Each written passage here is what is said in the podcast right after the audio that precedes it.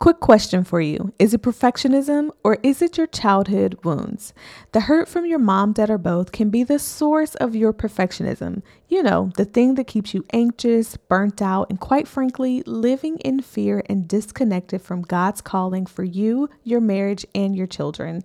And hold my pearls, there's more than one version of perfectionism. You can find out what yours is by taking my free perfectionism prototype quiz. In this 90 second quiz, you are going to walk away with what your prototype is, how it got started, and how to stop it. Not only that, you're also going to walk away with a free private podcast that nobody else has access to and give you practical tips that you can start to implement today. Now, I must warn you that you might feel slightly offended by how accurate this quiz actually is. So proceed with caution, but please do proceed momfullyyou.com backslash quiz to see what your perfectionism prototype is today. And without further ado, I lend you back to today's episode. Enjoy.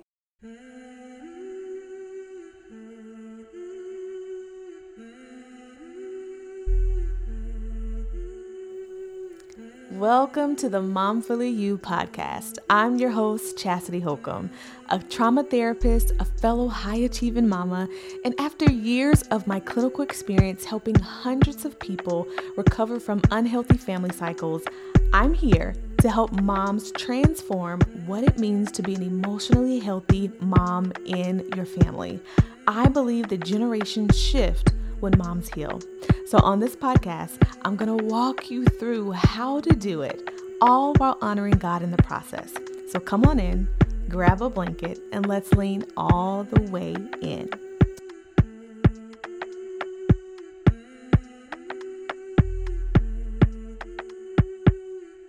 As a trauma therapist, I believe that all anxiety has a root. That anxiety is a symptom of a underlying reoccurring belief and fear around something. So, today we're going to talk about the three fears of anxiety, and you might see yourself reflecting back at you during today's episode. And so, it's an invitation to uh, take some inventory, as all of these episodes are, as an invitation to take inventory of your situation. So, I'm going to just dive straight into this one as I think this is going to be very impactful for you. So, fear number one is that anxiety is really a fear of the past repeating itself.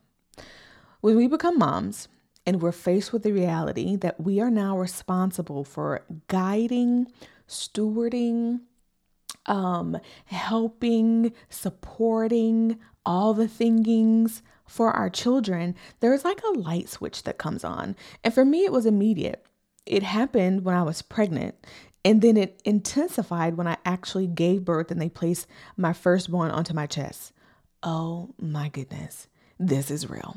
I can see this baby in the flesh. I can see her little cottage cheese just all over her body. I smell the little baby smells. I see her little hands and feet. This is real. And so then we're faced with something, especially those of us who have experienced childhood trauma and have those wounds that have echoed throughout our life. The first things that we think about is how can I not repeat the past and put it onto this baby? They are so little and they have their whole life ahead of them. I don't want the past to repeat itself.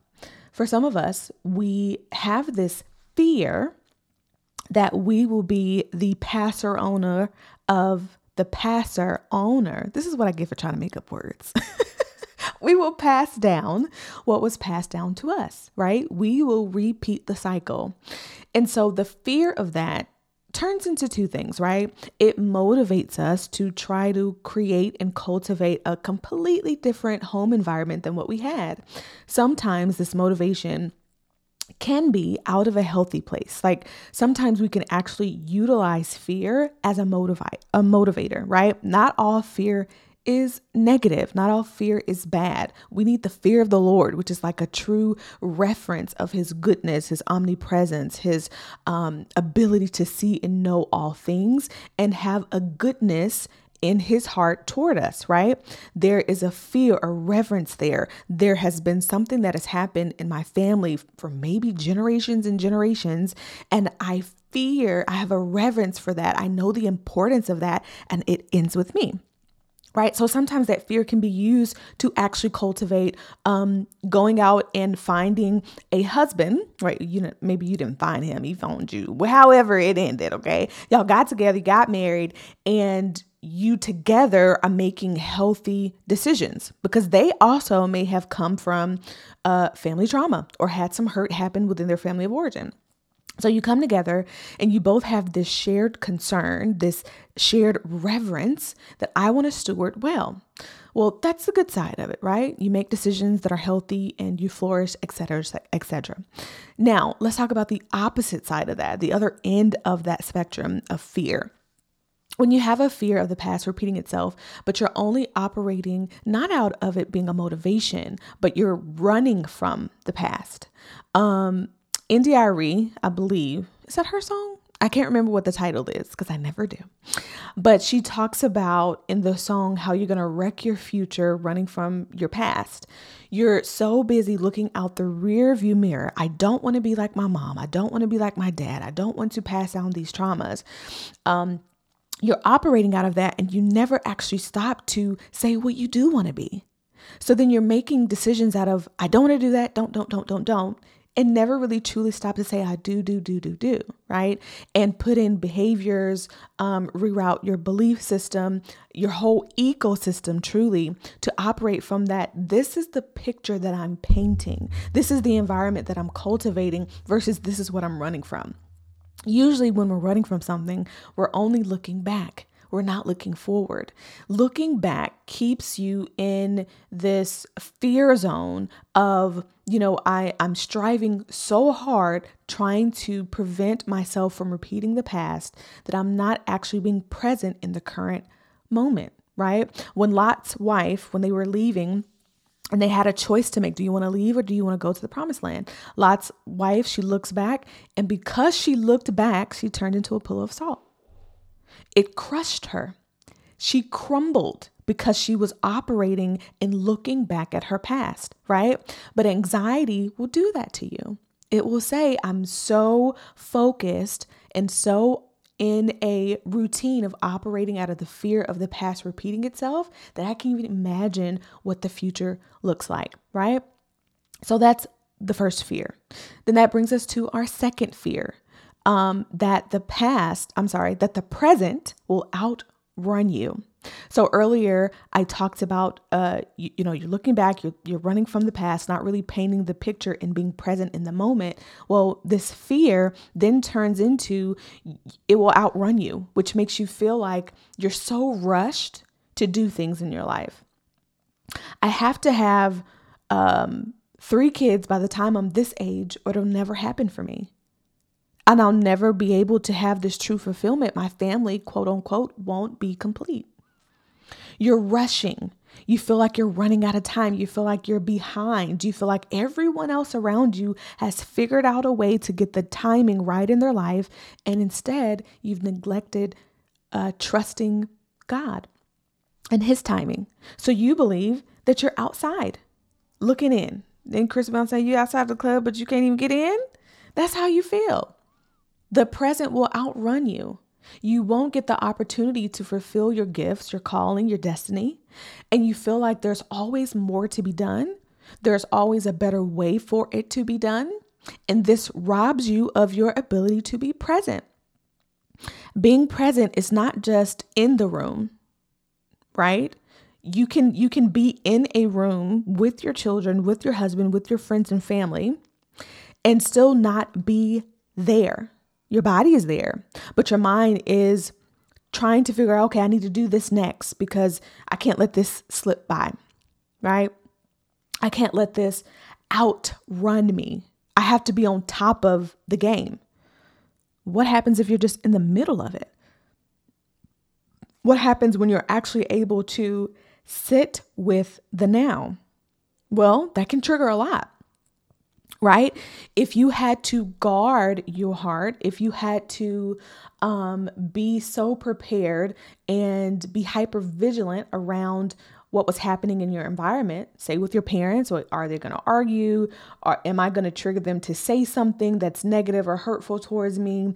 You know, um, do I have to uh, kind of quiet down my hopefulness in my dad coming to visit me, or with my dad saying I'm proud when I walk in the house and I'm excited to share something with them? If you're hyper hyper vigilant around those things then you're on guard. You're looking out and watching out. How do i now adjust? But it, it that having that experience right then teaches you you have to be on the watch at all times which takes you out of the present. It takes you out of the present. Um, i told this before in another episode but I was asking a group of moms, how many of you saw your mom doing all the things? All the hands went up. How many of you saw your mom resting? Not a sound. When we rest, we unlock ourselves from this idea that our value is attached to what we do. Right? If we remember the story of Mary and Martha, I believe there's a book called Mary and Martha. Or what is that book called? It's a good book. I told you I don't remember the names of things, y'all. but there's a book based off of the story of Mary Ma- Martha. One of them is going around the house and trying to cook and clean, and she's looking at the other one like, "Girl, can't you help me? Don't you see that Jesus is in our house, and you just gonna sit there with this dust on the edge of your shoe, and you're not gonna try to help me sweep?" she's up running around, running around. And the other one is sitting at the feet of Jesus, listening, soaking in his presence, talking with him, communing with him, being present in the moment. All of her attention is able to rest and sit on her in that moment, and she's content. And Jesus tells her, the other one that's up doing all the things, you need to be more like her. You need to be more present. You need to be more in the moment, taking in what is in front of you. There will always be things for you to do. Every day, there's going to be something pulling at you right? That's calling for your attention. Work projects, things with the kids, what they're starting, what they're not, milestones, doctor's appointments, things with your husband, you and your ever changing and shifting and evolving self, right? How do you then, you know, be in this between generation where you might have relationships with your family and trying to navigate, okay, how do you even shift that in the way that you communicate and relate to your parents? Are they in a place where that they are at and emotional maturity to respect your boundaries as you form your new family, as you continue to evolve and form your new family, right? So you have all of these things pulling at you, but then the Bible talks about resting and the importance of being in the now, right? So the fear that the present will outrun you is one of those fears of anxiety. And the last one is the fear that your future will defeat you the fear that you that the future will defeat you. This is all about um, projecting or uh, foreshadowing that bad things are ahead of you. And the funny thing is, it's always bad things. Anxiety never warns us of the good things, like, oh snap, this is about to be my year. Tomorrow is about to be the best day of my life. No, right? The fear tells you that what's ahead of you will defeat you. It's going to leave you lonely. It's going to leave you abandoned. It's going to leave you loveless. It's going to leave you broken. It's going to leave you unprepared. It's going to leave you rejected. All these things. That's what fear tells you. Wherever you're headed, you're already defeated. And for some people, it's like, well, why would I even try? Why would I even try if I'm already defeated? So then anxiety splits off into depression. You have no motivation around what's ahead of you. You have no motivation to keep you going, keep you up, keep you doing the, the things that you're called to do and your giftings, right? Your personality and the way that God designed you. You have no motivation to even get into those into those things. Because the thought of anxiety telling you that the future will defeat you, what's the point in even trying? I'm just to live my life as it is. If it's bad ahead of me, it was bad behind me and it feels bad now. It's just going to be bad. This is my life. I think this is how a lot of people get stuck in complacency. right? This determination that this is just my how my life is without uh, taking ownership and responsibility to say it may be like this, but it doesn't have to always be this way. That God doesn't want me stuck in this place of defeat, right? Or worrying about tomorrow. Because we all know that tomorrow has its worries of to own. How can we go back and be present in this moment? Right? The other side of, you know, you can slip into depression, but it can also slip into this um, illusion of control. I must prepare for the bad, never the good. I must prepare for the bad, which makes you untrusting of other people, right? No new friends. I got all the friends I need. I've been as vulnerable as I possibly can because if I try to really uh, join with other folks, I open myself up for hurt. So I'm already defeated in that area. So when someone is complimenting you in the grocery store, you meet a little uh, mom friend at the uh, at the park. You're like, mm-hmm, um, have a good day. now, there's a difference between discernment um, and operating out of fear, right? Discernment is needed for you to be able to make um, rational judgment based off of, you know, past experiences that are rooted in truth and also what the Holy Spirit might be, you know, ushering you through. Discernment is something that we need, okay? But I'm not talking about discernment. I'm talking about fear and attachment to some of the decisions that you might be making. Defeat is ahead of you. You've already lost. So instead of, you know, uh, succumbing yourself to the the depression side of things. It's like, well, how can I prepare for what's ahead of me?